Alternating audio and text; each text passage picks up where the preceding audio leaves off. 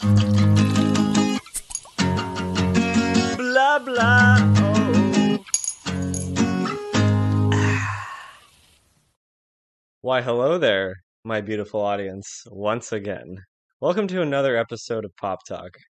And I am joined here today by a certain somebody, a certain somebody who I have clearly mentioned this individual's name once or twice before on this show and on So to Speak.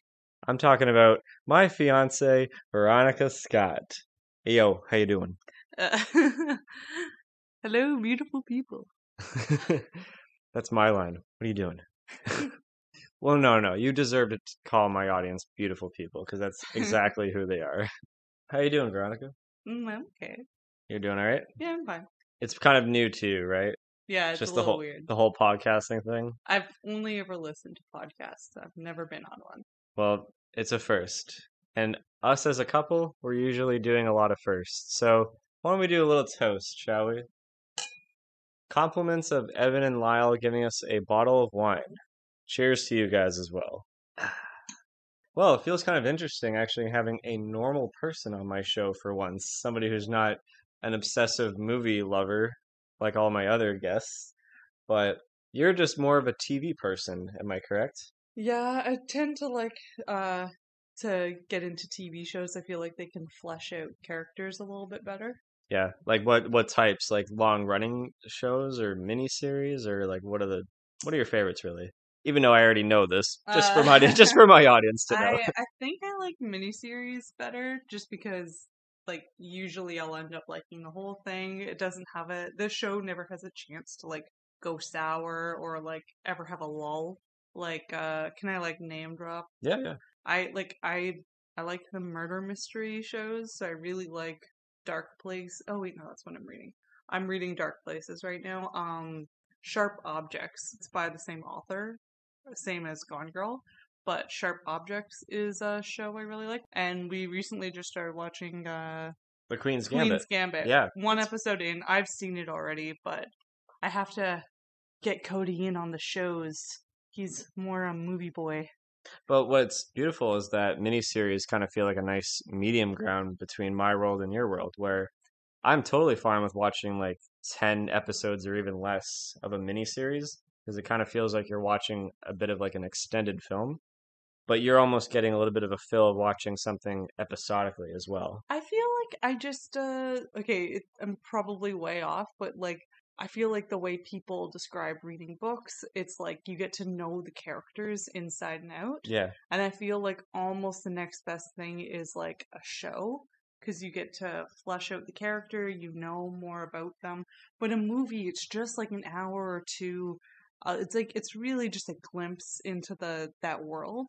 True, yeah. I feel like, but a movie is just so so short in comparison. Yeah, I, I agree to a certain extent about that. I mean, I think I'm just more about efficiency and kind of structure when it comes to Yeah, films, you and like there's Beginning, middle, and end. exactly the problem with television shows is that they don't know when to end. I And not to say that movies don't know. Like when you have a franchise that has clearly been around for so long that all they're doing is just milking it, like that's that's a, that's an I feel example. like I get I get tired of shows like that. Like I don't know if I should name drop ones that I stopped watching because of that, but Oh no, tear them apart. Go no, for it. I- I'm not even tearing them apart. But like I'm I'm gonna get back into it. But like Supernatural, I fell out of it. I got busy, but like I got up to probably season ten or eleven. I'm not even that far off in the end, so I'm gonna finish it eventually. Also, another show that I quit was like The Walking Dead. Ah, it's probably okay that I left off where I did. I left off around when a little after Negan, just a little after. I don't know. It's just like they were having a big shootout, nobody got hurt, and I was just like, okay, this isn't realistic anymore. Even though zombies isn't realistic, but I It's a- don't know. It's a meandering show that was a little, a little frustrating to watch as it went around, as it went along. It's I like should nobody say. wants to see their main favorite characters get like killed off, but w- when somebody becomes so popular, you're like, ah, they're untouchable. Yeah, I think the only shows that I've shown you were Lost, Avatar: The Last Airbender, and the first season of True Detective. And those are the ones Are that you actually got into. Are they the only ones you've shown me? Like, is that actually true? I think those are the ones that I've shown you that I personally love. Oh. because I mean, you love you've already seen Breaking Bad, and I'm a really big fan of Breaking Bad, but you've already had seen it before then.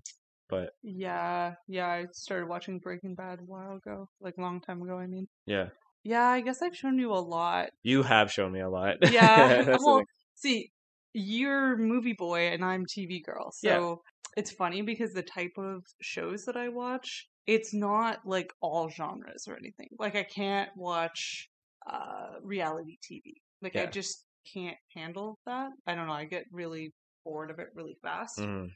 But like I really liked True Detective you showed me, but I feel like shows on par with that that I've shown you was well, okay, like Sharp Objects was really good.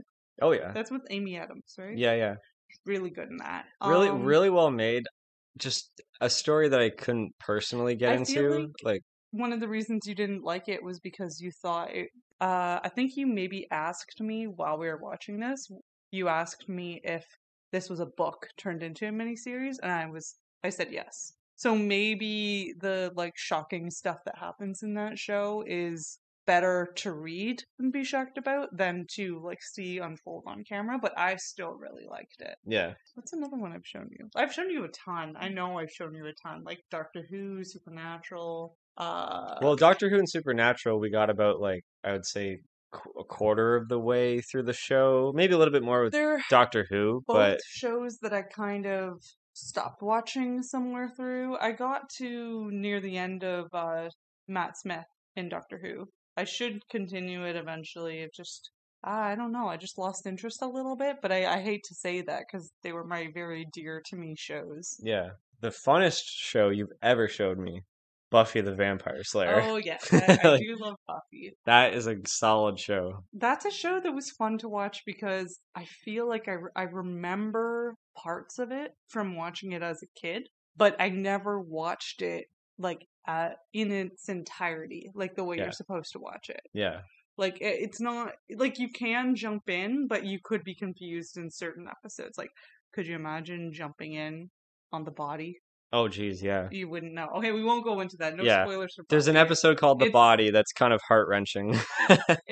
don't even say that but like it's it's a it's a really good watch lots of uh lots of good plot points yeah and it's it's interesting just about like television that dynamic between you and I. Like we're we're uh you show me it- good movies i show you good shows well, it's just like we're an engaged couple, you know. I'd love to have you around for a while. You know, I'd oh hope. s- God. I'd hope. s- I'd, Jeez, I, that sounded really menacing I, would hope so. i'd hope to not have to get rid of you if you know what i mean But the fact that like one person comes from like a world of like cinema and the other one comes from a world of television, it's kind of interesting how we just show each other. We introduce each other to a lot of worlds. You My know- my world that I introduce you to is more like the art house movies, or even like just the strange or surreal, or just like those very like specific films that stick to its guns in terms of its execution on whatever the genre is. Hmm.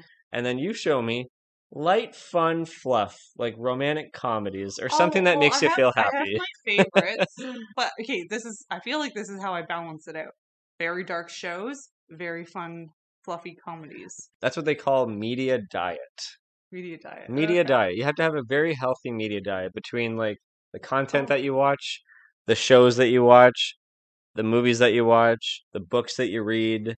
Just you all it's all about balance. But I feel like I had a turning point where it was like TV or shows. Like I obviously watched both, Mhm. but so the first time I saw the first episode of Supernatural, I caught it on TV with my dad and maybe a couple of my sisters. I don't know. It was probably just me and my dad. We were watching it, and then I was thinking, "Damn, this is a good movie. This is really interesting." Oh, it's over. Oh, it's a show. Oh, oh, I actually have to tune in weekly to watch this. Sh- Oh, okay, I guess. And then I got hooked on it, and then I was like, "I never want this to end. I love this." Yeah, as a matter of fact, I recall you saying like, "Oh, I got as so far into the show, but up until like the last few episodes before the finale, you just decided to stop." You did that with Buffy. You did that with Breaking Bad. It It's like you just- you so don't- often. It, it it honestly, I feel like it's like I'm I don't want the show to end, so I'll just save that last episode for like a perfect evening to be like, I'm gonna watch it tonight and then it's gonna be over and I'll be sad that it's over because it's like the show is done after. But then I get busy with life and then it's months and months go by. I can't remember, but I may have waited a year until I saw the last couple episodes of Breaking Bad. You kind of forced me to watch it.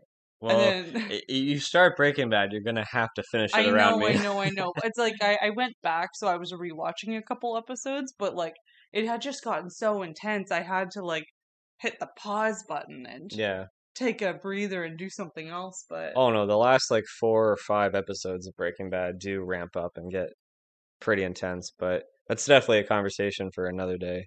okay, so going back to what you were saying about like media diet, it reminded me of like this is gonna sound kind of silly, but the first time I saw The Exorcist, I was I don't remember how young I was, but I was definitely too young to watch that movie. It was very scary.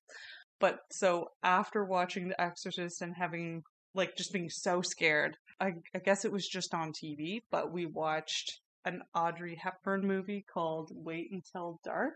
Audrey Hepburn plays a blind woman in her apartment, and I'm forgetting, I'm a little fuzzy on the details, but there's, I don't know, something to do with drugs and like the, I guess the mafia or somebody bad is like after her and like looking for something in her apartment, and she's like alone and blind in her apartment and has to like use things in the apartment to like defend herself.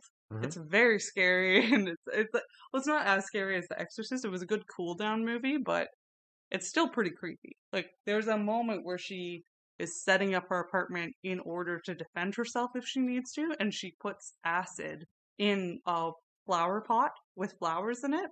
And then when the person is like in her home and she's like, Are you standing right in front of me? And he's like, Yeah, I'm standing right in front of you. She like dumps the flower pot on his face Oh shit. like to to get away. So oh, I don't know why I just jumped right into that one, but like that that's a good example of like cool down movie Yeah. for me. I feel like I just got really into these like horror thrillers I at a young age. it's a it's a big coincidence, but I definitely want to bring up what you just said about watching something intense and then trying to balance that out with something a little, little bit light because that kind of segues or ties into the film that we're going to be talking about today. So, like I said, you showed me a lot of romantic comedies. And in romantic comedies, and actually both the horror genre, and this will sound ironic later when I talk about the very first time I watched the film that we talked about today, but the two genres of film, romantic comedy and horror, are ones that don't really appeal to me as much, even though that there's a really good handful of films out of those genres that click really well.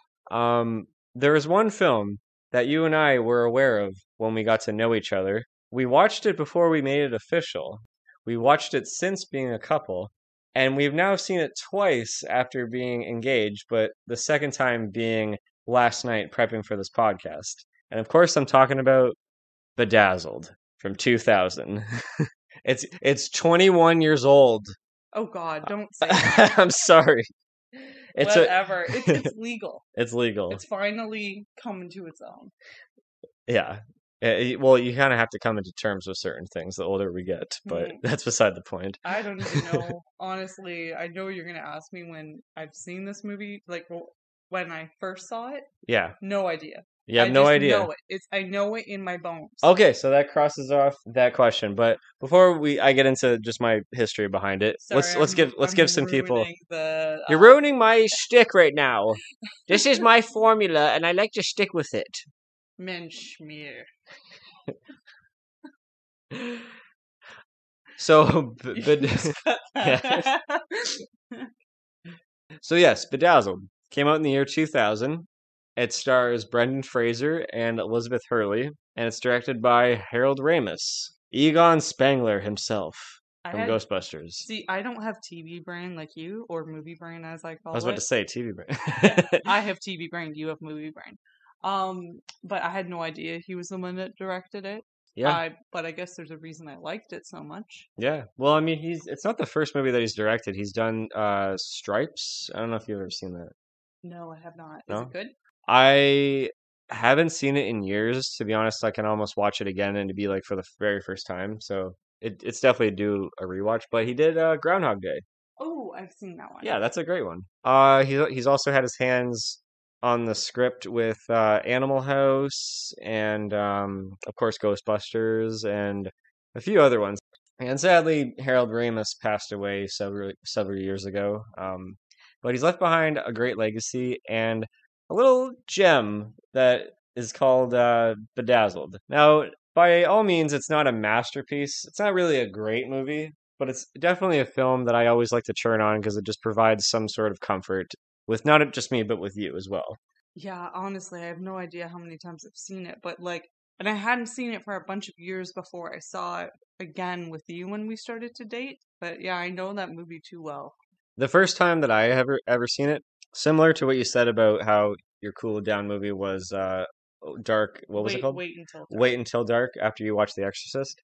So way back in the day, that summer in between grade school and high school, I used to stay a lot at my nana and papa's house. Like I'd spend like maybe like three or four days, if not a week there, just because I liked hanging out with them there and like just was like a nice like second home, right? And they lived down the road from a Rogers Video. One one time I rented both The Fly and Bedazzled.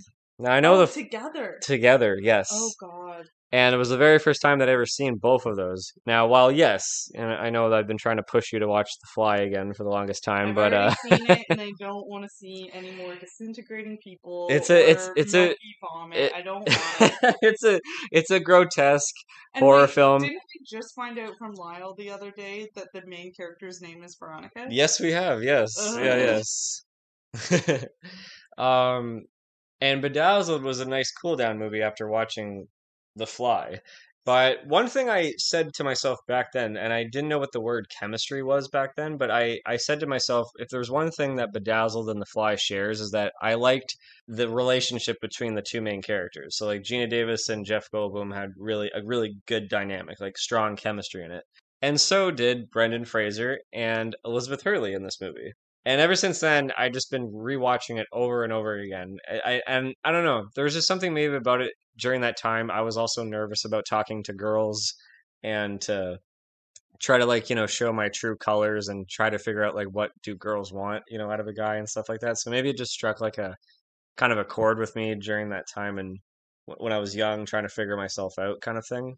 It's funny, you and I both got way different things from that movie. Oh yeah. Uh, well, we both went to Catholic school and everything. Yes. Not to get like too into faith or anything like that, but I feel like for me, it was more about watching it and being like, okay, so you can be like the devil and like somewhat good and like kind of, I don't know, just kind of figuring it out, seeing different, I feel like seeing different angles of Like you think like trying to find like hell on earth and heaven on earth kind of thing. Like Yeah, Yeah. I don't know. Like, uh, I know this is a way jump into the movie, but like the last, I don't know, ten minutes when like she's talking to him afterwards, like it's the movie portion is done and it's just kind of wrapping up. yeah, The whole like you don't have to look hard to see heaven on earth or exactly. stuff like that. yeah, the like, whole theme. Yeah. I don't know. It just uh, I feel like what I got out of it was there are good people in the world, there are bad people in the world, there's everything that falls in between. And I don't know, you just be a good person and you'll be fine. Like yeah. That's kind of like what he got like out of it. that's what I got out of it. It wasn't so much a ooh, Elizabeth Hurley in fourteen or fifteen thousand outfits. Yeah. well, ju- I didn't really do like a proper trivia with Pop Quiz, but uh, do you know the exact number of how many outfits Elizabeth Hurley wore in this I film? unfortunately think I saw your little sheet of paper and it Oh, was no. fourteen or fifteen. No, you're close, but it was 19. 19. Yes. Okay. So, why don't we give our audience a little bit of a general idea of what Like this movie is? Yeah, yeah. So, essentially, what this movie is about is Brendan Fraser plays this guy named Elliot who works at this computer company. This And- uh, goofy, nerdy guy who says the word chickettes. Yeah, like he's very quirky and kind of a loser because he doesn't really have that many friends, and his coworkers who just sort of humor him that are in his office. He doesn't really realize that he he's kind of oblivious that they're making fun of him. I Eh. feel like he knows they're making fun of him, but he needs to have some friends. Because I, I think he literally says to Elizabeth Hurley playing the devil later that you were like the best, like the closest friend I've ever had. Feel like that just shows kind of how sad and lonely his whole life was. Oh, for sure. Yeah, it's definitely with that. Oh, and like in the beginning, when we're seeing the little quotes around people, doormat is on him. yeah, doormat, loser, uh, Loner.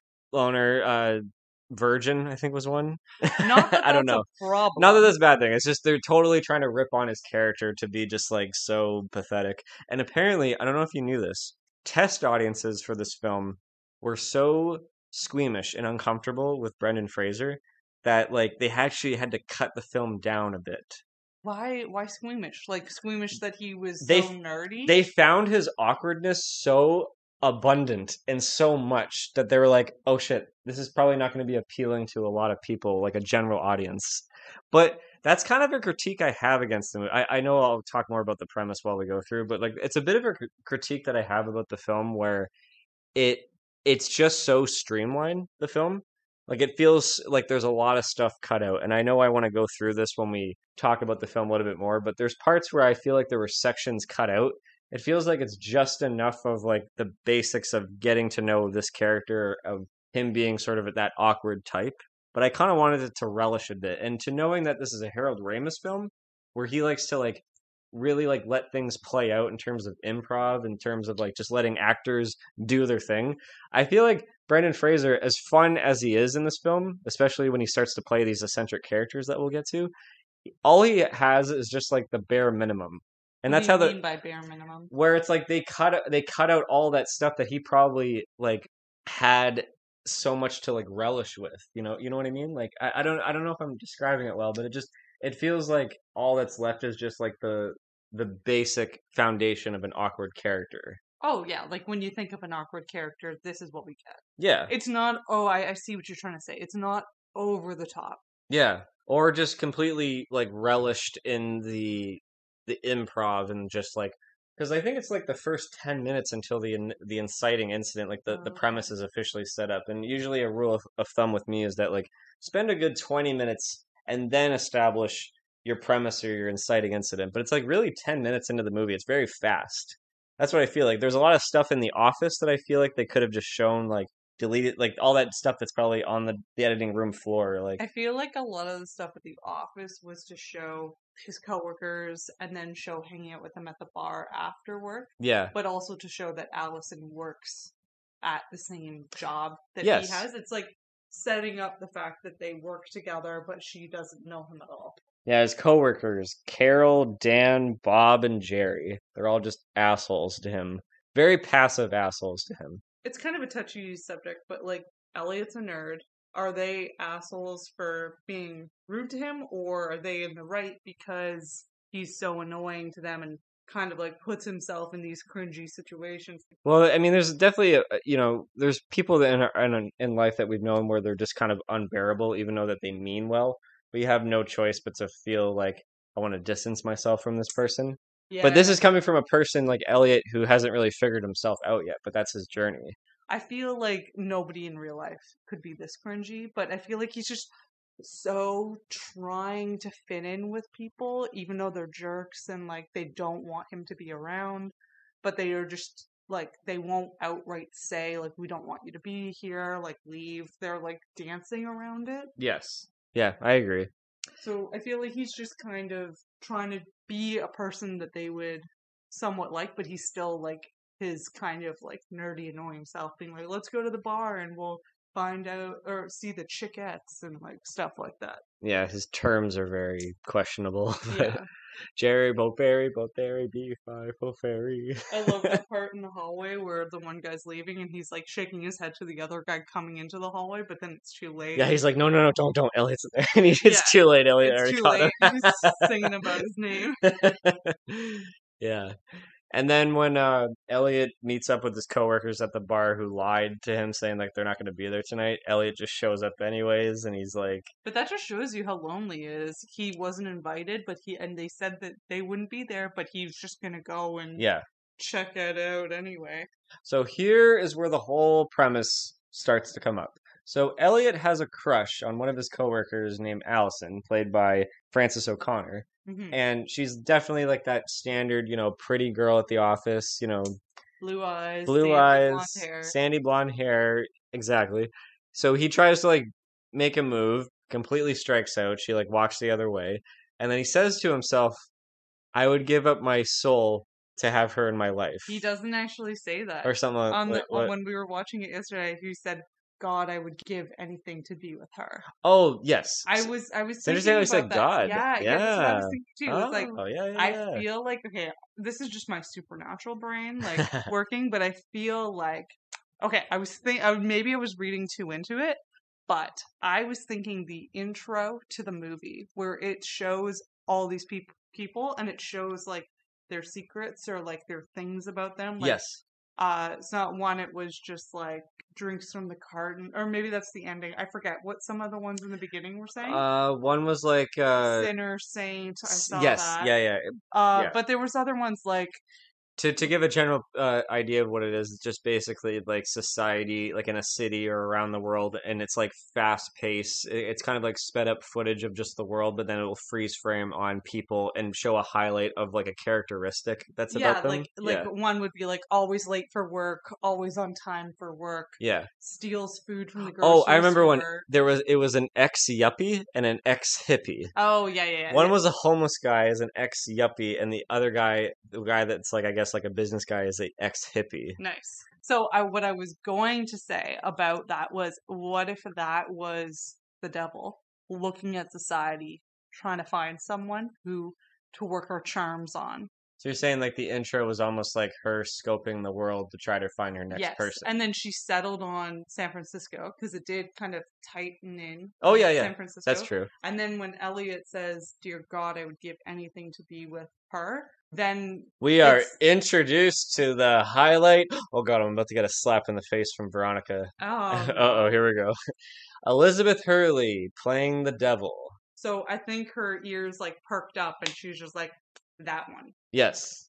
And immediately Elliot is completely attracted by, from her because like, you know, she's it's Elizabeth She's Hurley. gorgeous. She's uh yeah, let's just put it this way. When I was a kid watching Austin Powers, the first one, and then this other silly Disney film called um My Favorite Martian. Oh yeah, she is. She's Yeah, the yeah. reporter. She's a reporter, yeah. Right. I think she wears like there's one scene where she wears almost like the same red dress. Oh, that's funny. Yeah, I feel like I saw her first in Austin Powers, probably like you too. yeah. And now and that was as a kid, even I it was just one of those discoveries. Well, I'm attracted to women. It was just like, uh, oh, there we go. I, I'm attracted to women. I've confirmed it. you heard it here first. So now that we're into the movie and I can talk about it a little bit more, Sure. I love how as soon as she tells him she's the devil, the princess of the underworld, and he doesn't believe her, she's I feel like she's pulling out all these like pulling out the big guns, in so to speak. So like, oh, you have a card there, it's confirmed, you're the devil. She's oh, you have a business card that just says the devil. Yep, that proves a lot. proves it. She like immediately after switches outfits real quick. Oh, yeah. in the blink of an eye. Get used to that in the film and almost do a drinking game when you watch this movie. Oh. Every scene, it could be mid scene, and she's just in another Oh, outfit. it's so fast, but she has basically superpowers. She's the devil. Kudos to the costume designer of this film. She oh, must Oh, have had a blast. Oh yeah, red is the main color of choice for the devil. Red, and there's also a little bit of black, and there's Oh, some white, and I know, remember yeah, just as it's ma- it's predominantly red. yeah. Um, but yeah, she has to like kind of prove that she's the devil, and I love that she switches outfits. She's laying on top of a Lamborghini or something like a car, fancy car, boy talk. Um, and then she has a flaming drink, and she just tosses it back into the car. And I love his reaction when he's just trying to put it out. Like, okay, when I think of Brendan Fraser, I think of like badass Rick O'Connell from like the Mummy movies. Oh yeah, yeah, And it's just so funny he, seeing him try to put it like this little fire out, going, "You can't do that. That's very dangerous." Just it, I sounded exactly like that. That's a good impression of him. so, as a demonstration to prove that the devil is who she says she is, she said to Elliot, "Make one wish, anything you want." He's And like, of course, he doesn't really believe her at this point. Yeah, he's just like, uh, I wish for a Big Mac and a large Coke. And then you think right away it's supposed to appear on a platter. Nope. They get it, get onto a city bus. They go to the McDonald's. They order it. He doesn't. He she didn't even have her money or purse on her. He He had, left it in the underworld. she left it in the underworld. He had to pay for it, and he's like, "Wow, yep, this is truly the work of the devil." Mm-hmm. I didn't even get any fries. well, he didn't wish for fries. Well, it's funny. The guy even offered fries with that, and she said no. It's like, yeah, well, because he didn't want it. spoke It's up. not should part of should it. speak up. Yeah, yeah. So at that point, Elliot wasn't really convinced. So she drives him all the way to her nightclub called what was it called again? DV8. DV8. Now, do you know? I don't Oh know. yeah, you had something to tell me about this, but you didn't say. I wanted to save it for surprise because I like to Mm, do that. I like to get genuine, surprise, genuine people's reactions to fun facts about film. It's awesome. Okay. Apparently, the Devil's Club called DV8 is Lou's Tavern from Fight Club. The very first scene where the narrator and Tyler Durden are talking in the tavern and then they go outside. And Right have that outside? fight? I want you to hit me as hard as you can scene. That's the Oh, same lot. That's the same building. The that- sa- exact same that's lot, same really building. funny. Yeah, yeah. I think what it was, it's probably like a 20th Century Fox situation. Those were both Fox properties, and usually studios are like just use like this lot that we've already paid for for another film. That's Mm. probably what it is. I won't be surprised if it, I'll, I'll I won't be surprised if that's actually what happened. And then when we enter into the DV8, there's something that kind of reminds you of something, right? Like so because I am movie or TV girl, Yeah. Um, me and Cody decided to try out The Stand. So we watched The Stand, and this DV8 club. It kind of reminded me of the Vegas club in The Stand. We watched the remake, The Stand, that just came out. It's a very obviously toned down version, but still the same. Like people are obviously probably sinning in this club. It's but it also because we do see the club twice in this movie. The Yeah. first time we see the club, it's very flashy. Somebody gives like there's lots of like sexy women around and he's not going for that, so I feel like that's why there's like other things there. Like somebody comes up with a plate of cookies and he's like, Oh, these look like my grandmother's cookies. And he eats one and he's like, This is my grandmother's cookies. And I feel like that's just another uh, I feel like you see it so many times in this movie, but that's another thing. It's like the devil is like giving you that false sense of security, like Yes. giving you like kind of just showing you what she can do for you. that's a good point. Yeah, And that's kind of what she does throughout the whole film. Aside from the seduction that she's clearly luring oh, him yes, in. yes. She He- obviously Yeah. chose that form to like be pleasing to the eye for him, don't you think? Yeah. And so it's just like we'll we'll get into it a little bit more, but this is like a business almost. Yeah. There's a contract and everything. Like it's like it's like what people do like uh, uh, trying to close a sale. You're Yeah. bending over backwards for this person. You're giving them cookies, you're making them feel at home, all to get them to sign the contract. Yeah. And when Elliot finally does get convinced, when he realizes that there's a chance for him to be with Allison, that's what the whole film is about. He signs a contract that entitles him to have seven wishes in return for the devil to own his soul. And let's just now go through just the wishes, shall we? Because the wishes are the highlight of the film. So what Elliot does is that he wishes his life to be drastically different from the life that he has now. And with each sing, eh, eh, with each wish, it's sort of a monkey's paw situation where it's like a be careful what you wish for because there's something that goes horribly wrong that he has to completely bail out with this little like kind of looks like almost like a calculator. It's just him. He has to Oh pr- yeah, it looks like a red calculator, but it's supposed to be a little pager. Yeah, like a pager. He has to press six six six, and that just like blasts him back into the reality that he came It, from. it's supposed. It's not so much blasting him back into the reality. Yes, it is, but it it brings him straight to her. So whatever Yes. she's doing, she could be uh, Well, walking down the street. She can be She was the- redirecting she- traffic. She was the meter maid. She was the meter. What? Uh, she was the meter maid. she was the meter maid, and just like sabotaging all the street lights for everybody to get into a car crash in this busy in- intersection. There's one point where she's a nurse in a hospital, and She- she's she looks- substituting all the pi- people's pills for candy. she looks so happy when she's like destroying things in Oh, traffic. it's great.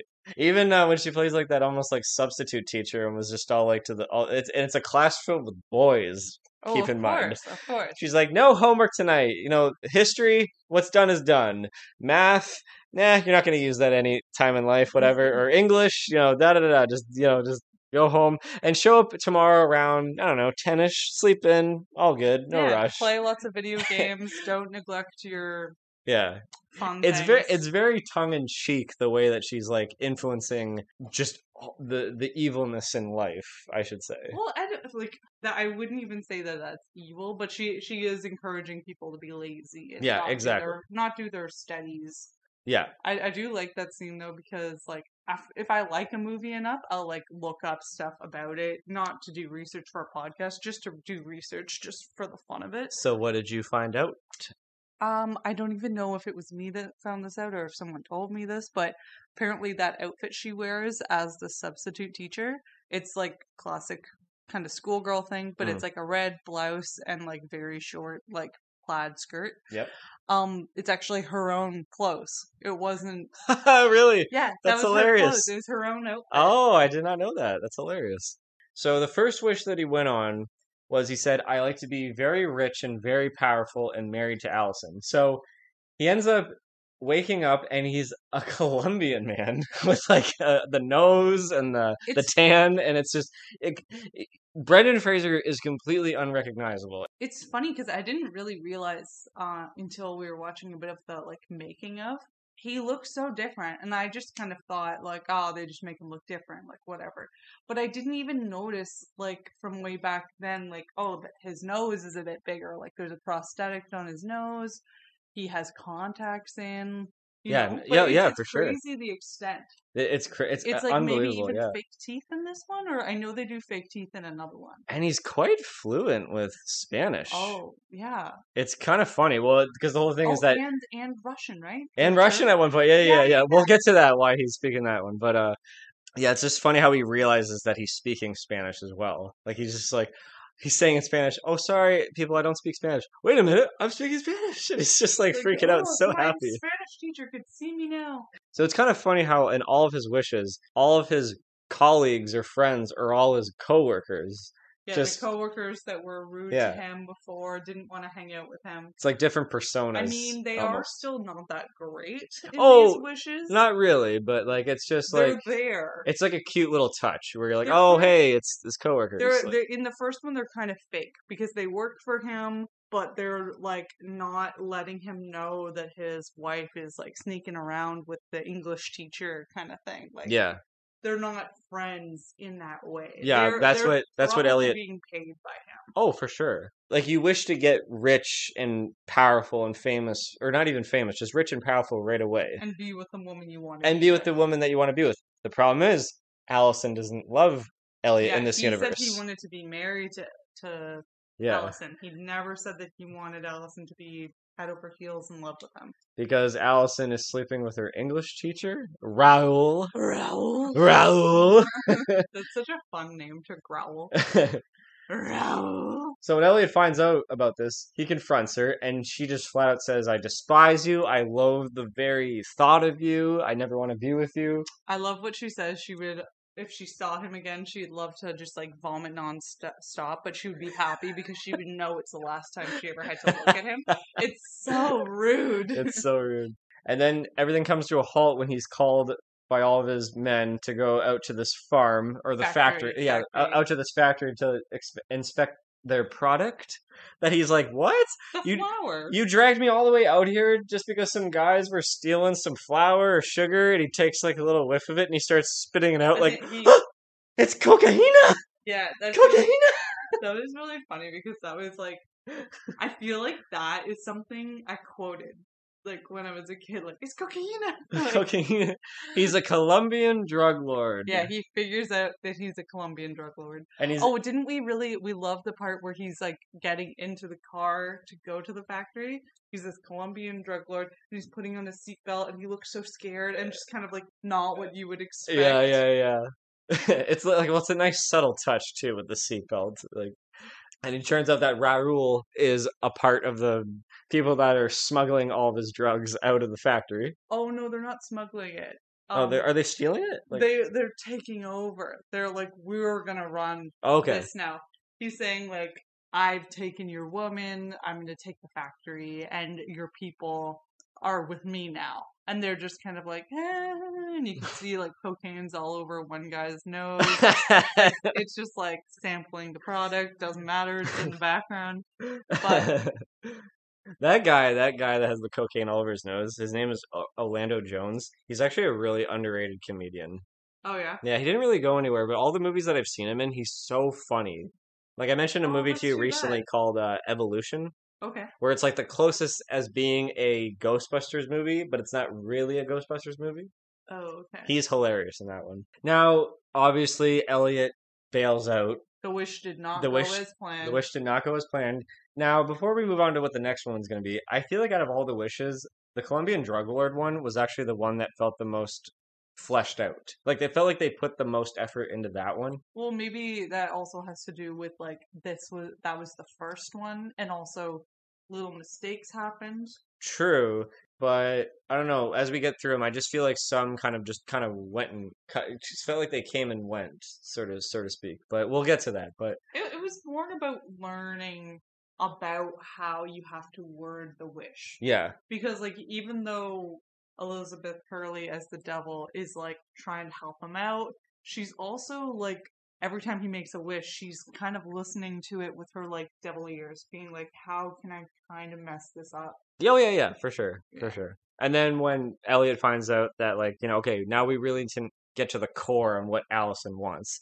Uh the devil takes Elliot to Allison's bedroom and El- uh, Allison it's like a ghost situation where they Allison doesn't even know that they're there. I just find it hilarious that the devil's like, "Hey, Allison's in the shower naked. Why don't you go check it out?" He's like, "What? No. You have to think I'm some do you think I'm some sort of sick, twisted, pathetic pervert or something?"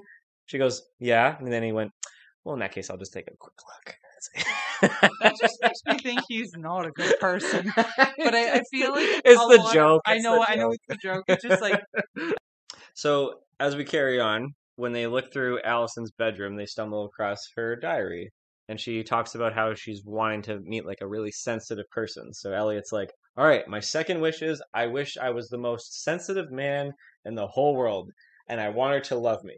So we cut to him on a beach, and he's like, he has orange hair, freckles, he also has blue eyes, and he's wearing like uh teeth that are short. Because they said that it makes him kind of look younger. Oh, did you see that? Like, Yeah, that's what, what it, it was in the costume design. ah, okay. He's wearing. Do you see how his teeth look different? Oh, I guess I never really noticed it. I didn't either too. It's just until I heard that fact that I Hmm. was like, oh. But yeah, like when he was saying, "I wish I was the most sensitive man in the world, and I want her to love me." Um, I like that he's like most emotionally sensitive, and she's like, "Damn, I could have had a lot of fun with that." That would have been really funny. Like whatever it was, like if he was sensitive to light or sensitive to touch. Could you imagine if he was just like the most skittish person? yeah, yeah. Oh, that'd be funny. Like the sun is too sensitive to him, but no, he's really affectionate towards the sun because every like, time very emotional. because every time he looks over at the sunset, he starts to weep. I love that. That that's another thing that I quoted from this movie I think so often. you and I have quoted this all the time. Take it away. When's that darn thing gonna set? so as Elliot is gushing his heart out to Allison in poetic ways, which fun fact, do you know who was the person that was singing? Or no, sorry, the person that was uh, playing the the guitar? No. It was Harold Ramis, the director. Ah, I was like, I uh like that. He's like dolphins, dolphins. I adore everything you are. and then she's he's like, okay, I'll stop. She's like, good. Oh no, no, I mean, just keep going.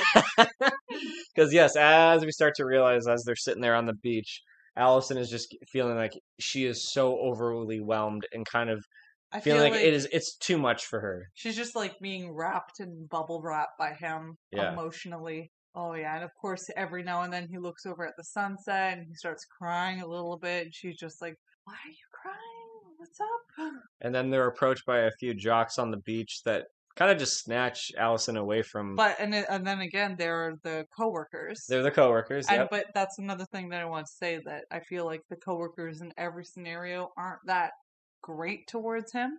Like in this one, they're like kicking sand in his face Yep. and being like, "Ah, you're a little loser." Uh, and then they ask Allison if she wants to go get a beer, and she accepts because she just wants to get away from. Uh, yeah. I want to say Emmett, Emmett Elliot. uh, Elliot. Yeah. Well, it's very consistent because she says when she finally just puts her foot down, she says, "You're just too sensitive for me. I still love you, but enough is enough. I just want someone to just sort of be a little bit rough around the edges with me and sort of. I mean, it's definitely for the joke for her to say, I want a man to take advantage of me and treat me like dirt and just want to get into my pants. And then one of the coworkers are like, that would be me. That would be me. oh my god. Yeah. Because it is, it is much. It is definitely a bit much, and especially that last shot where he's like using the pager and he like Throws it. throws it back and he's still crying. It's it looks like a painting. Can we please have that on the wall someday? Just that photo. I'm gonna that throw it up there. Okay, if that sunset photo with him, with him, just all like ah, it's No, too no, no. much. too much. Too much. and of Uh, course, he bails out back to the devil. Elliot starts to like just be suspicious about this right away and confronts the devil about it. Like you're just purposely sabotaging my wishes, aren't you? And then Mhm. she completely guilt trips him and breaks down saying like. him like a fiddle. How can you say that? Do you think I like being the devil? My life is a living hell, literally. How dare you? So he apologizes, they make up and all that. And then when he realizes how fast, like, you know, Allison went for those guys on the beach, he sort of sort of realized, wait a minute, I want to be big and tough and be strong, but I also want to be like respected and have lots of fans. And they're like, wait a minute, how about you just be a basketball player? Yeah, but then also he says, "I want to do something that I like," and that kind of ties into the fact that this band, uh, this uh, basketball team, Yes. it's like I feel like in this universe, it actually is a team. So he just gets put on that team because it's the Diablos. Yeah, the Diablos. Yeah, We see a sticker for it in his cubicle. exactly. Yeah. And I noticed this yesterday when we were watching it. That first scene with Elizabeth Hurley, where she's at the pool table and she like summons him over Mhm. and is saying the whole thing like, "Let's go talk somewhere private. I have an offer to give you." In a on a TV in the background, you see the Diablos playing. Oh, there's a basketball game going on. Cool. Yeah, yeah. Yeah. I, I don't remember if it says Diablos playing, It but probably it's like is. basketball. It's just like Yeah. It, what what do you call that? It's like foreshadowing in the background. It's just like nice little setups ahead of time to just kind of build the character up to know like even if it's like stuff that goes over your head, you know, like Mhm. Elliot's a fan of basketball, so of Mhm. course he's gonna wish that he's a basketball player. Mhm. I love just like this dated gay panic scene where she's like, "Okay, I'm gonna perfi- uh, perso- personify you as Dennis Rodman," and she's just wearing like this like like flamboyant outfit, and he starts screaming like, "No, no!" She's like, "I'm kidding, I'm kidding." Michael Jordan. He's like, "Deal." I was like, "It's so bad." And then we're we cut to the.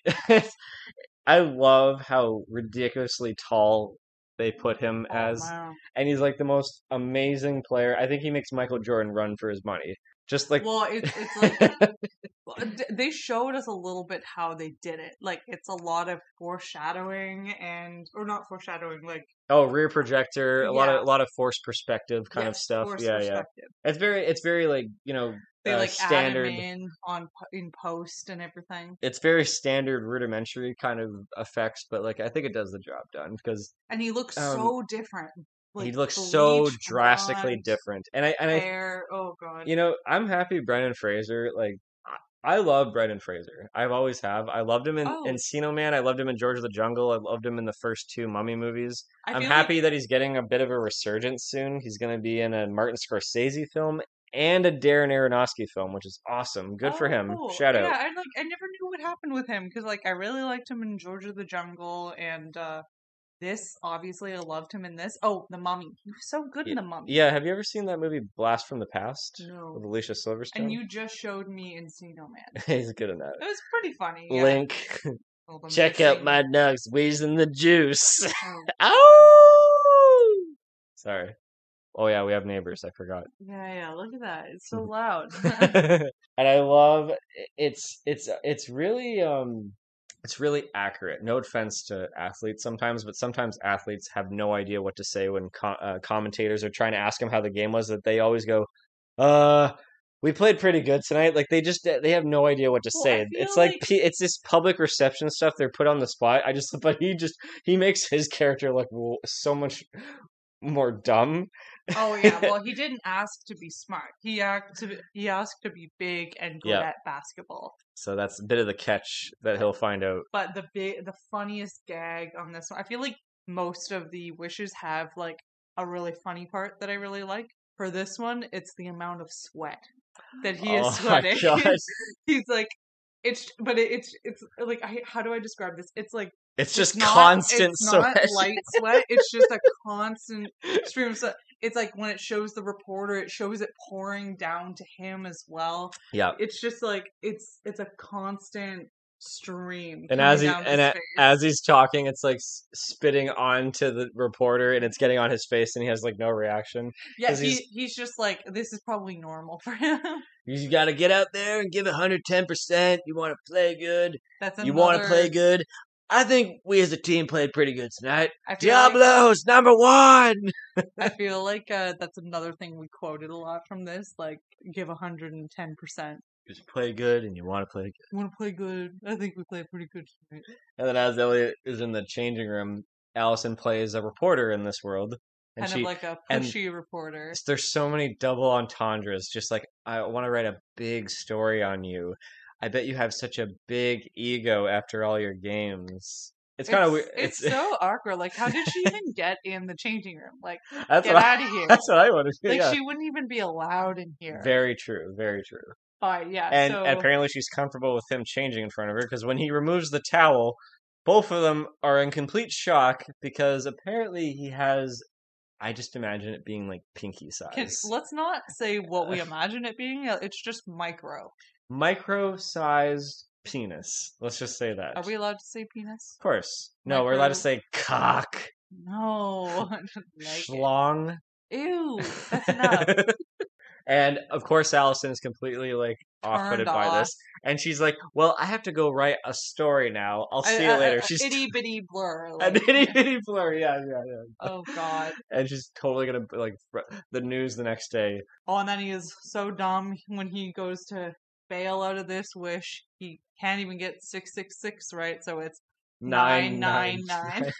I I wish I would have seen those articles, like that that front cover of the newspaper. Diablo superstar Elliot Richards has has a little something up his sleeve or something like that. I don't know. Is as tall as Elliot Richards is, he comes a little short. okay, that's better. That's better.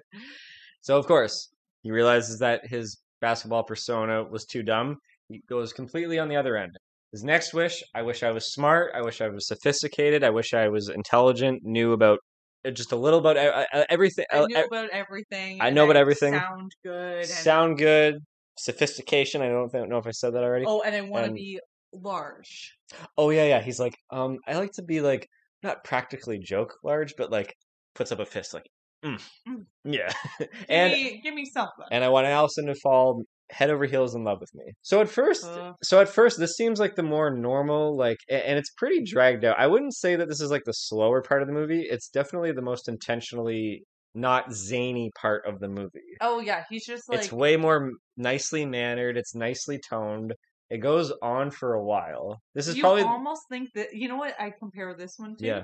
This is like that episode. I, it's probably Treehouse of Horror Simpsons, where it starts to rain donuts right as Homer Ah, leaves. that's a great comparison. Yes. So it seems perfect. yes. Everything seems perfect. There's just something off about it. He- uh, well, you know, well, no. I mean, Allison is like thinks he's charming. He, there's no wish that ends up being perfect, but Yeah. this so far seems like ah, everything is smooth. Yes. Everything is going well. Allison finds him charming. They're hitting it off very nicely. Everything's going quite well.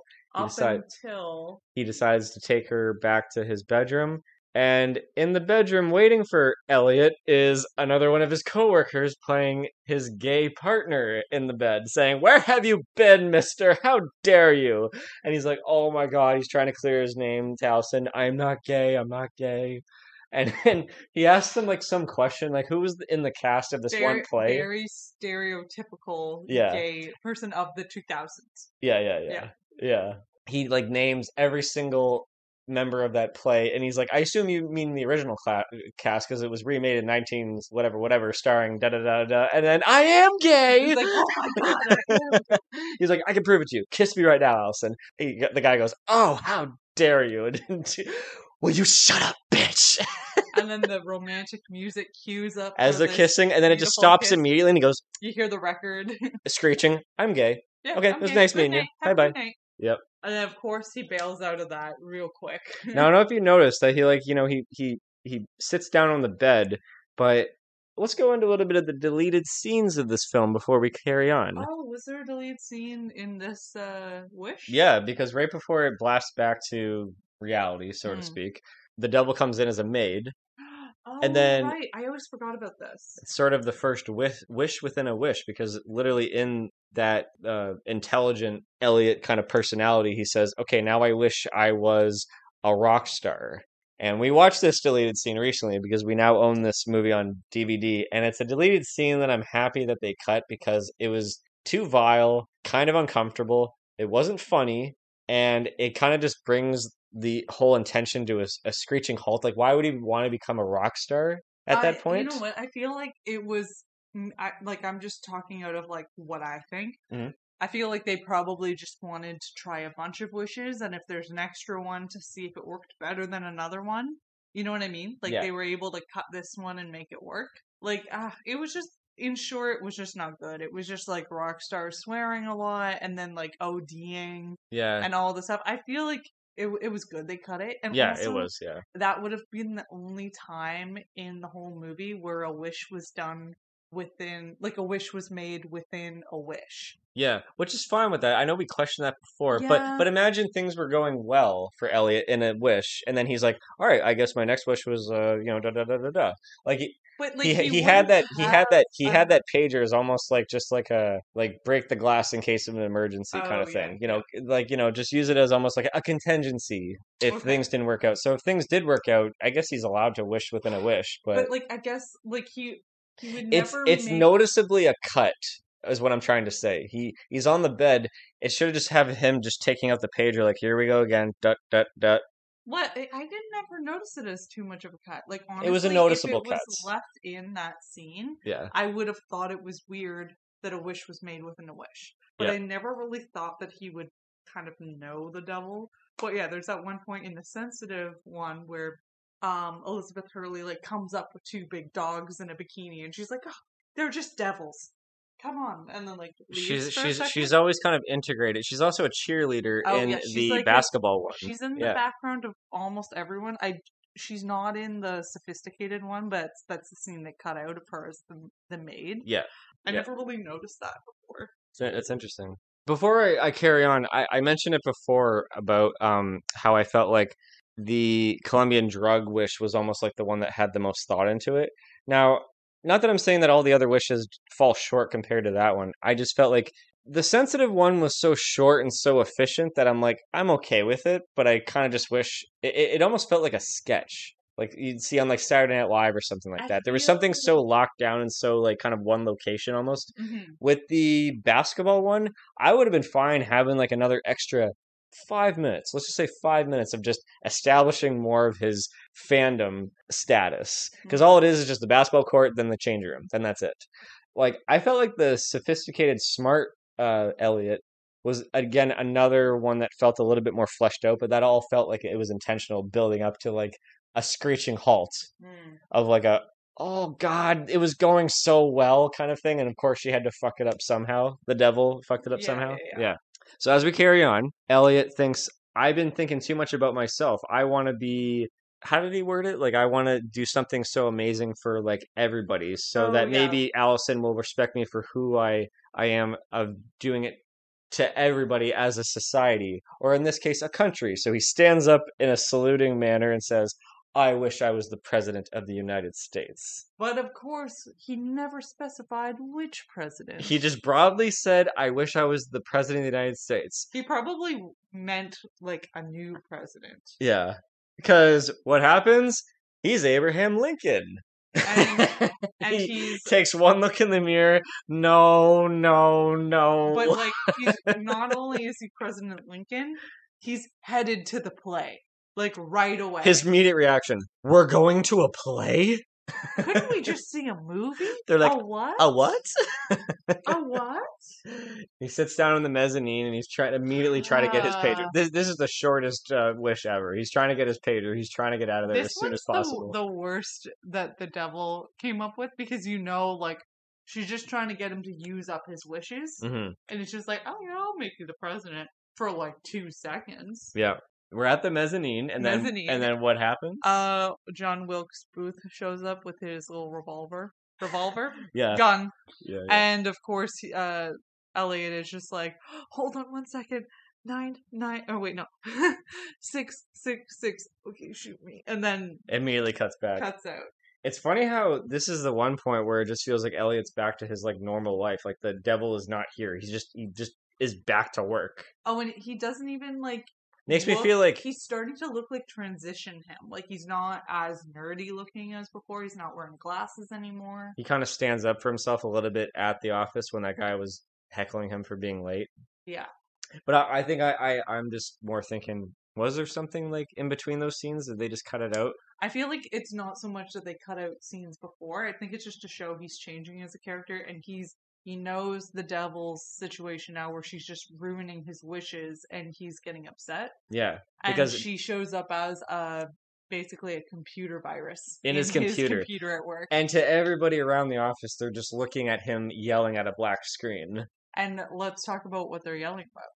Yeah, so she said you have one more wish left, and then Elliot says, "Wait a minute, no, no, no, I have two more wishes." So they try to sum it up. I was the Colombian Col- drug lord, Colombian drug lord, the sensitive man, the basketball player, the most uh, intelligent man, the most intelligent man, and then the president of the the United States. But then the devil said, "You forgot about the Big Mac and Coke," Yes, and then he argues, saying, "No." Like, and I get where he's coming from. That was before they signed the contract. The the the Ma- Big Mac and Yeah. Coke was more of just a demonstration. I feel before the like signed it the, they signed it. have counted. That but, should not have counted. But but honestly, Who can you argue against the devil, anyways? about that first wish, something I wanted to talk about was I wonder if every client of the devil makes their first wish something like a throwaway wish. Oh, I wish that I was on top of the Statue of Liberty right now, or something like that. It's just another evil, conniving way for her to just want to ruin like, his life could and to make could- it unfair. Could you imagine, like, there's so many ways a wish could go wrong. Could you imagine if you're like, oh, I, well, I've never been to Paris. I wish I was in Paris right now. Then she's like, okay, let's drive to the airport. You buy a ticket, then you fly there. Like, Yeah. It's the same thing. You know what I mean? Of course, yeah. It's like, One one criticism I had about that scene was that you know the whole office is watching him just yelling at a computer screen. I'm surprised he wasn't fired, and that would have actually added a little bit they more of a down sent him download. home. Well, no, he just stormed off and left. He tells one of the guys to shut up or whatever. But that would have been a great moment for him to actually just like stick up to his like all those coworkers. I know at the very end they were making fun of him and doing like an impression, and all he did was just grab one of them and go, "Nice talking to you." It's a bit juvenile the way they handled that, but I wish he would have just like hit that low point where he's fired and he, and he lashes out at those coworkers finally because like he's got nothing to lose now. But that would have added more of a low point to his character. So I kind of wish that that kind of that, that that's the reason why the devil wanted him to be angry about that lack of a wish that he was supposed to get. There Yeah. should have been like a, a consequence for that. Just another way to kind of hate the devil just a bit, but that's just me. But and then it cuts to I love the way he's wording it. Elliot's in church and he's just he, he's like, I just really want to speak to God. Like I don't need to speak to you, the minister. I just really need to talk one on one with the God. And the priest is played by uh, Bill Murray's brother. I'm forgetting his name, but he's in almost every movie Is he his older brother? older brother yeah yeah and the minister's like i can still like help you out just you know like you just tell me what your problem is what's yeah up. I Yeah. can talk to. Oh. and then he just lays it all out I last week i sold my soul to the devil for seven wishes and she's saying that the big mac and coke counts as a wish but i don't think it does and i don't think that's fair and then it just hard cuts to him getting arrested I always thought that wasn't fair because I thought that I know he's not in a confessional, but he's like confessing something almost.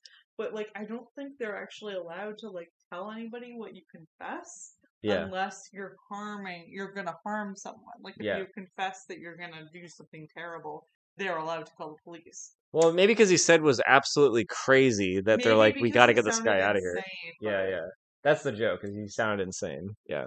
And as he's shoved into a jail cell by a police officer who happens to be the devil, she says, You just need to kind of learn a lesson about this. It's almost like he's given a timeout in a way to learn about something. And inside the cell is a man, just his cellmate, I played don't by. ever think they say his name. I don't think they really said his name. They, but I, the actor's name is uh, Gabriel Casseus. I think that's how you pronounce his name Okay. this guy get, lays out just like a very nice life lesson about the fact that like your soul doesn't belong to the devil it belongs to god and you, you're going to be learning a lot of good things and a lot of bad things in life and it's all about your choices in life that really make your make who, who you really are. Mhm. It's like the it was a really nice moment actually, and it's definitely subtle and implied that this is God who Yeah. he's talking to. I like that. Um, when I was growing up, I'm just relating it because it's another like somewhat religious movie that I watched growing up, but it was uh Bruce Almighty. Oh yeah, It kind of reminds me of it again, where like, oh shit, what's his name? Jim Carrey.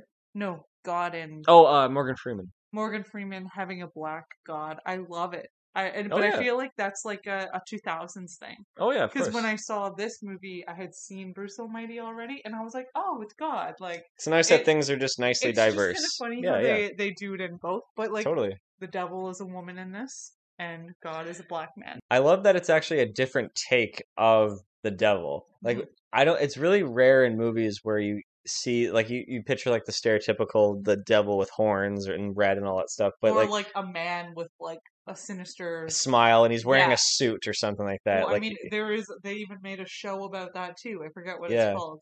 uh, I don't know what show Oh, I you're think thinking it's of. Lucifer. Oh, Yeah. Lucifer, sure, sure. This one, it's a bit, it's a different take on that devil character, even though it is very tongue in cheek. I just like how there is like that kind of like contrast in this movie between a very tongue in cheek devil who's kind of seductive and mischievous, but then you got this guy that's sort of like this guy that likes to hang around in the background and just sort of give like really meaningful things to people, and he's just sort of he's he just seems like a chill guy. And like He seems like a, feel an awesome chill guy. To, there's also something to be said about the fact that he only like shows up in the movie at Elliot's lowest point. Yes. Yeah. Because yeah, that's when you kind of turn to the hand of God just for some help. And Mhm. and after when Elliot spends the night in the jail cell, he comes to some self reflection Yeah, yeah. and he goes back to the nightclub. And this is what I was saying earlier about how he sees the nightclub when he's there for the first time. Everything is very, uh, what do you call it? Very attractive looking and trying to like give him that sense of security so that he'll sign the contract. But now he's signed the contract and he's kind of on the bad side of Lucifer right now, like the the devil. Yeah.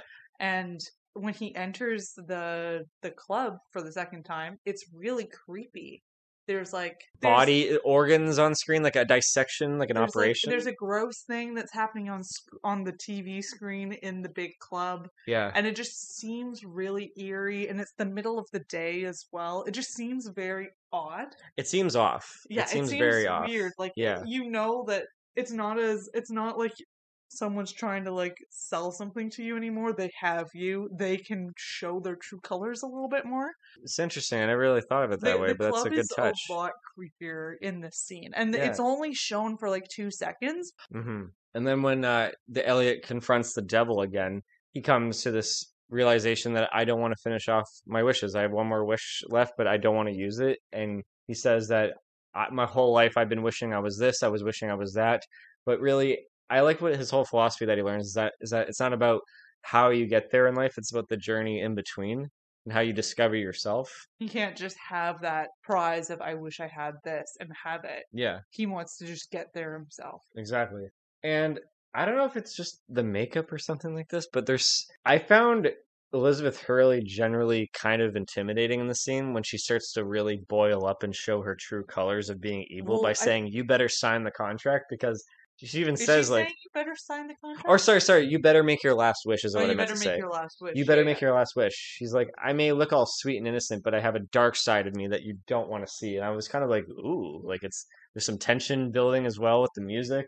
And when he refuses, she literally becomes Satan himself, like a giant red Devil. fiery brimstone flames all around. It is hell. She's like, You're gonna go to hell if you don't make your last wish. She's like threatening him.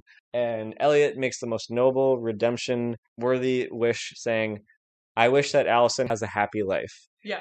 And then when you think like, she's "Oh, like, Oh God." great. And then he falls what you think is like to his death, it just like goes to white and he just like wakes up on these on this like nice staircase the and- stairs of a courthouse. stairs of a courthouse. And he's all like confused, like, what's going on? She's like, Well, I don't know if you read the contract. Nobody ever reads the contract. No one ever reads this, but like there's a little bit of a loophole in there where if you make some sort of noble, selfless wish, it breaches the contract and you, you keep your soul. And he's all ecstatic. Yes, I can keep my soul. It's awesome. funny. I I always remember. I can't remember which one of my sisters said this, but they said that why doesn't he just like sign the contract again, make another six wishes, and then do a redemption wish, and then just keep going. But I feel like at this point he realized none of the wishes are going to turn out. No, This it's just not even worth it. she even offered him seven more, and she's he's like, nah, I'm cool. Yeah, yeah, he's done. But it's nice with okay. I know that it's eh, they don't want to go all out to make her so evil, but even that she was like, I want to let you in on a little secret that like it the, everything is almost like a gray area. Yeah, Like, good, evil, it's all meaningless. It's just you, you find that in, on Earth. You know, Yeah. it's all about you making your choices. And it was nice to see him say, "You're the bestest friend I've ever had." But it's fine to say that, but it's also kind of sad. It just shows like how lonely and sad he was. Yeah. And then he finally has the courage to just talk to Allison, And like in, To in me, person. To, well, he did it already, but he handled it so much better than in the Oh, but bar. like in he the was so awkward in the bar the first yeah, in time. the beginning, Yeah. he's just like his awkward little self. But then this is him at the end of the movie where he's like taking a had- stab at it. He had wished to be with her all these different times, and she's never herself, and she's always Yep. different character. And all he needed to do was just be himself and just take a stab at it and just ask her out. And he handled it so well. It's such a well written scene. It's so believable. Like he goes up to him, "Hey, how you doing?" Oh, she's like, "I'm great." And how are you doing? Oh, I'm great. No, I'm exaggerating. I'm good. You know, just like a nice little thing. Hey, you know, so I don't really know you that often or really I, know I you that well. you know that well, and you don't know me. You seem like an interesting person. I was wondering if maybe you want to get together. Maybe we have a shot to hit it off. And she's like, "Oh, that's so sweet, but I'm actually with someone." And he just instead of just letting that kind of take you down, like that regret rejection, fills it in right away with a compliment. Oh, well, of course you're with somebody. I mean, and but by any chance if it doesn't work out, and I like how he doesn't say. Well, I'm here, but he, but she knows. She's like, oh, oh yeah, yeah. Like, okay, that's yeah. It's she funny- she she gets it, but then she's like, it was nice meeting you, and it was great talking to you. But like, he handled it so well. He handled it as perfection. It was literally perfection. It's funny that you think that that's, that's okay, but I feel like if somebody said that to me, like, oh, if you're, if it doesn't work out with Cody, just like hit me up. I, I would be just like awkward about that. I'd be like, uh, okay, I'm, I'm gonna leave now. Like, I, I think I would react weird to that. but he didn't say it, which made it a little bit better. The, he implied it, that, so it's fine, it works. Yeah. But I feel like that's, it's also just a little weird. it didn't seem out of place from how he was approaching her to begin with. You know, like it Yeah. didn't. It didn't seem out of left field. It didn't seem you know out- outrageous or Yeah. something like that. Like I, I felt like they handled it quite well. And isn't it funny to uh, just rewind a little bit in the movie where him and the devil are going through her diary? Don't you think she knew she was with someone? Don't you think the devil knew Allison had a boyfriend? Because when they went to the apartment, it, it wasn't to find out if she was with anyone. It was to find out what kind of guy she wanted to be with. It's an interesting point. Yeah, it's like she She- she, she, always like- probably have known. Yeah, She she, was she taken. would have known, but sh- you wouldn't care. You're like, yeah, my client wants to be with her. Let's find out what she likes. for sure. And then even just not even the confidence of going up to Allison was a great character building moment for Elliot. He finally stands up to those jerks in the office. They all back down away from him. And it's just like, yay, you know, it's just it's simple, it's cliched, and it's kind of almost juvenile the way they handled it. And he's like a But different, happy person. Yeah, riding on his bike home up the streets of uh, San Francisco. Do you see someone's carrying their bike up the hill, but he's going up it? Yeah, Very happy. Yeah. And a scene straight out of uh, I want to call out a movie for ripping off Bedazzled, but just like five the uh, spoilers for anybody who's ever seen 500 Days of Summer, just that whole lesson that Joseph Gordon-Levitt learns that he doesn't get summer at the end. Who does he mean at the end? Autumn. Autumn. Oh, what a nice cute touch. It's like he kind of got his wish, but like it's a different form. But It's like he he's he stopped but, but- different. but he stopped looking, and that's where usually in life when you find the one for you, It's not the same actress in the end that looks different. In in Bedazzled at the end of it, it's like the same actress who played Allison, but she's a different character. That's what I mean. It's but the idea that like he kind of got what he wanted out of the end ish, like that Ish. that feeling of like that person that you wanted, but it's it's a it's exactly what you wanted. I think You know what I mean? Like I don't yeah, I, I don't know how to describe it, but like I, I just felt like when I watched 500 Days of Summer, there was like like something feels oddly familiar.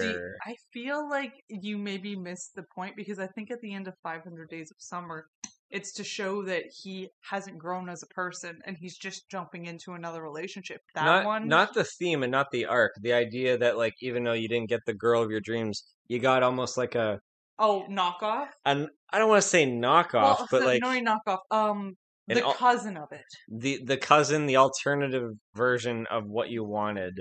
Yeah, Initially. slightly different. Slightly different. That's what I was getting at. Instead of Summer, it's Autumn. Instead of instead of Allison, it's Nicole, Nikki, or whatever her name Yeah, is. yeah. She's all spunky and really nice, and she's really likable right off the bat. She's like a new She- neighbor. She, she- almost she- acts she- the way he, the way he was in the beginning of the movie. The the nerdy, Kinda, yeah. but like yeah, but not nerdy, just like super spunky and Yeah. talking really fast. And I like that he asks her if she has any sisters, and she's like, "No, just just brothers." Well, because right away Elliot's like, "Wow, you're so oddly familiar." Like, Yeah, but yeah, like, yeah. hi, like she she just moved into the building. Like she's like the new I neighbor. doubt she'll keep that apartment long.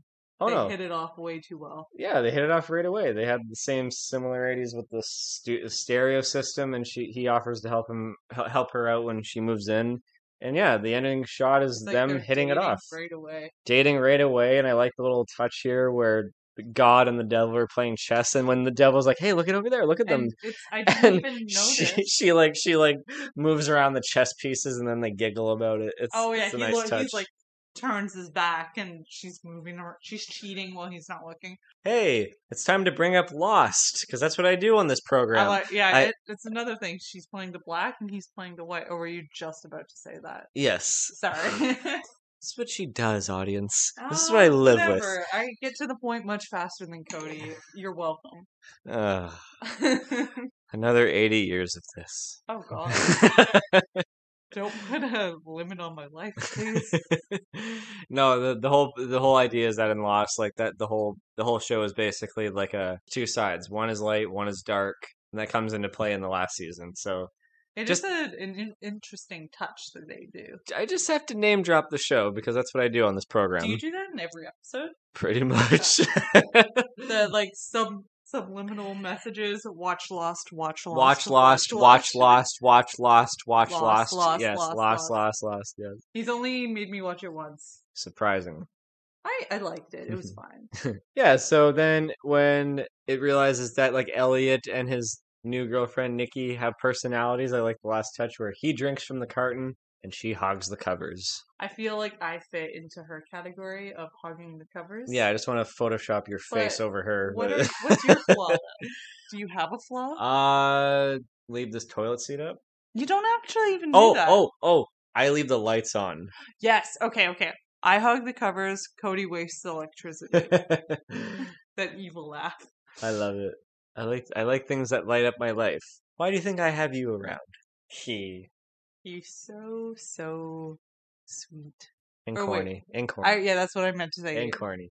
So uh, No, no, you said sweet. Everybody got that. uh Everybody hear that? That's good. well, Veronica, that was bedazzled. So, in conclusion, just final wrap ups. What is it about this movie that you love so much that we always seem to come back to every so often? Honestly, I'd seen it like from when I was a kid to now. I think I just like how zany the wishes are and like it's it's a fun movie where you get to step into many different stories. It's not just one. It's almost like a showcase of Brendan Fraser's acting abilities because he does have like Oh, range man. in this too. Yes.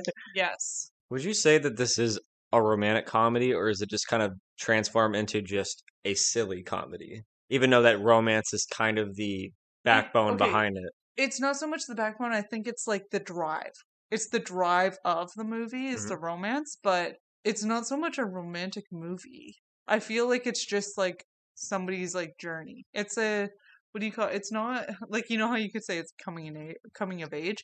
He's coming into his own in this. Yeah. He starts off as like a nerdy, unlikable character, borderline cringy, and he ends up being like a fleshed out person who's not a doormat anymore and is not going to take any shit from uh coworkers that are being rude to him. He's just going to be himself and he gets rewarded by finding someone who's actually interested in him and I don't know. It's it's just because he met somebody at the very end and it hit it hit it off doesn't make it a romantic comedy, but I guess it it could fall in that category. It's just, it's hard to categorize. But the devil, like Elizabeth Hurley, they almost they almost seem like they are coming off a little bit romantically. Oh, I guess, and they do make out a couple, t- like once at least. yeah. So I guess uh, she kind of fills in for the romantic role. So yes, it is a romantic comedy, but It has the front of a romantic comedy, but it's a lot more sillier and a lot more of like a subversion of the typical formula that even at the time this movie came out, like 2000,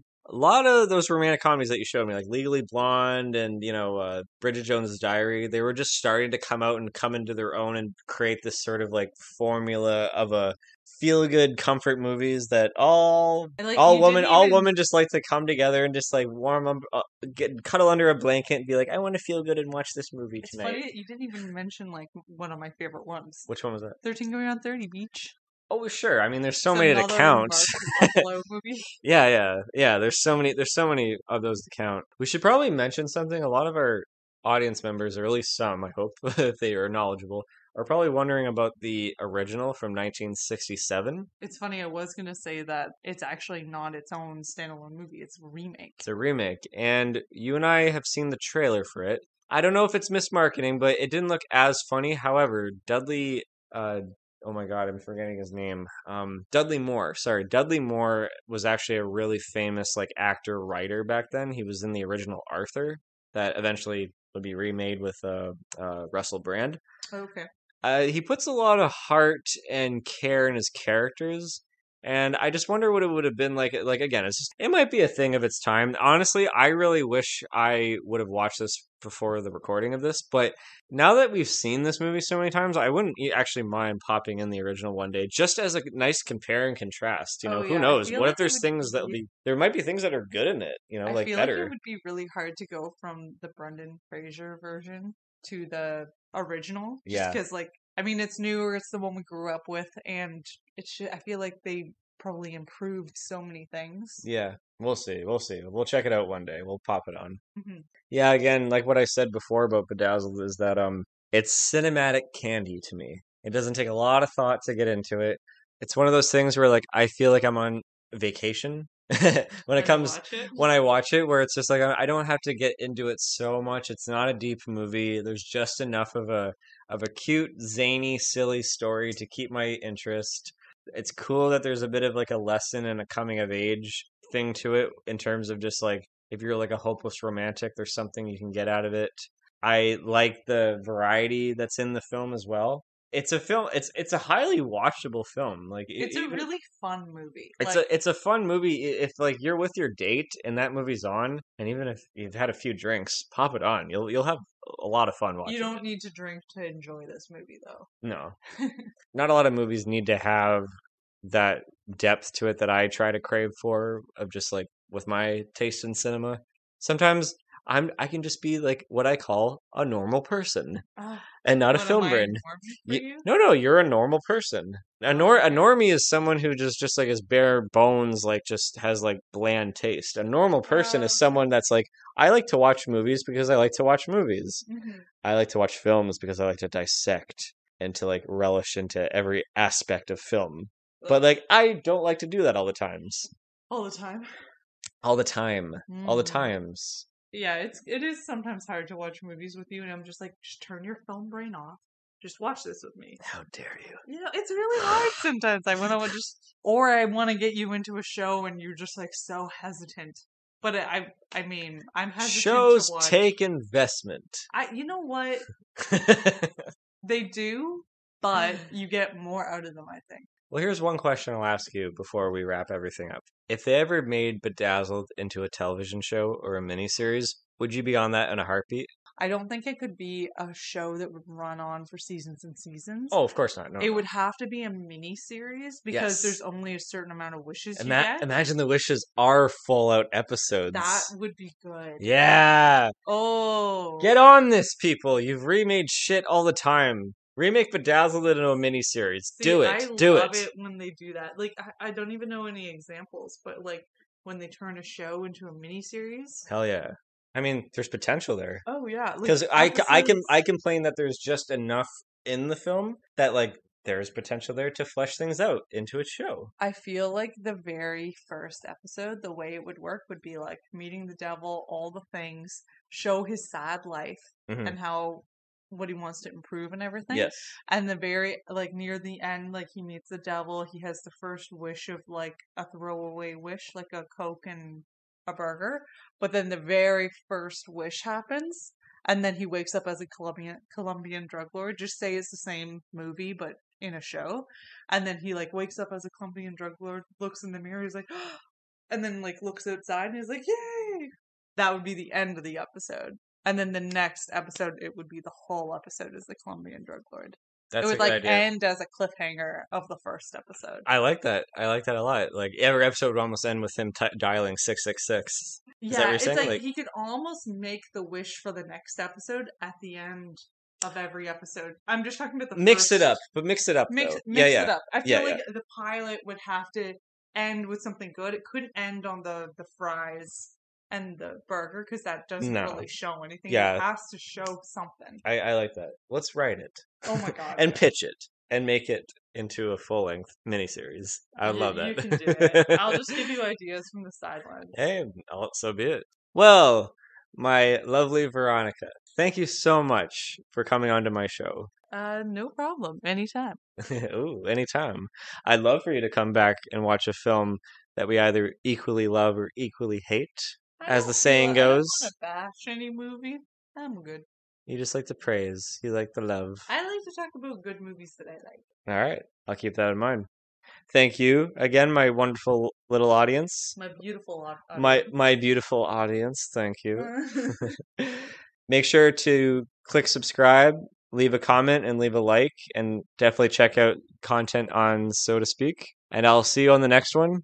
Oh shit! I have to go clear up all those pictures of Elizabeth Hurley in my bedroom. Hang on. How Oh god. Veronica's gonna find out. I forgot. Oh shit! Oh shit!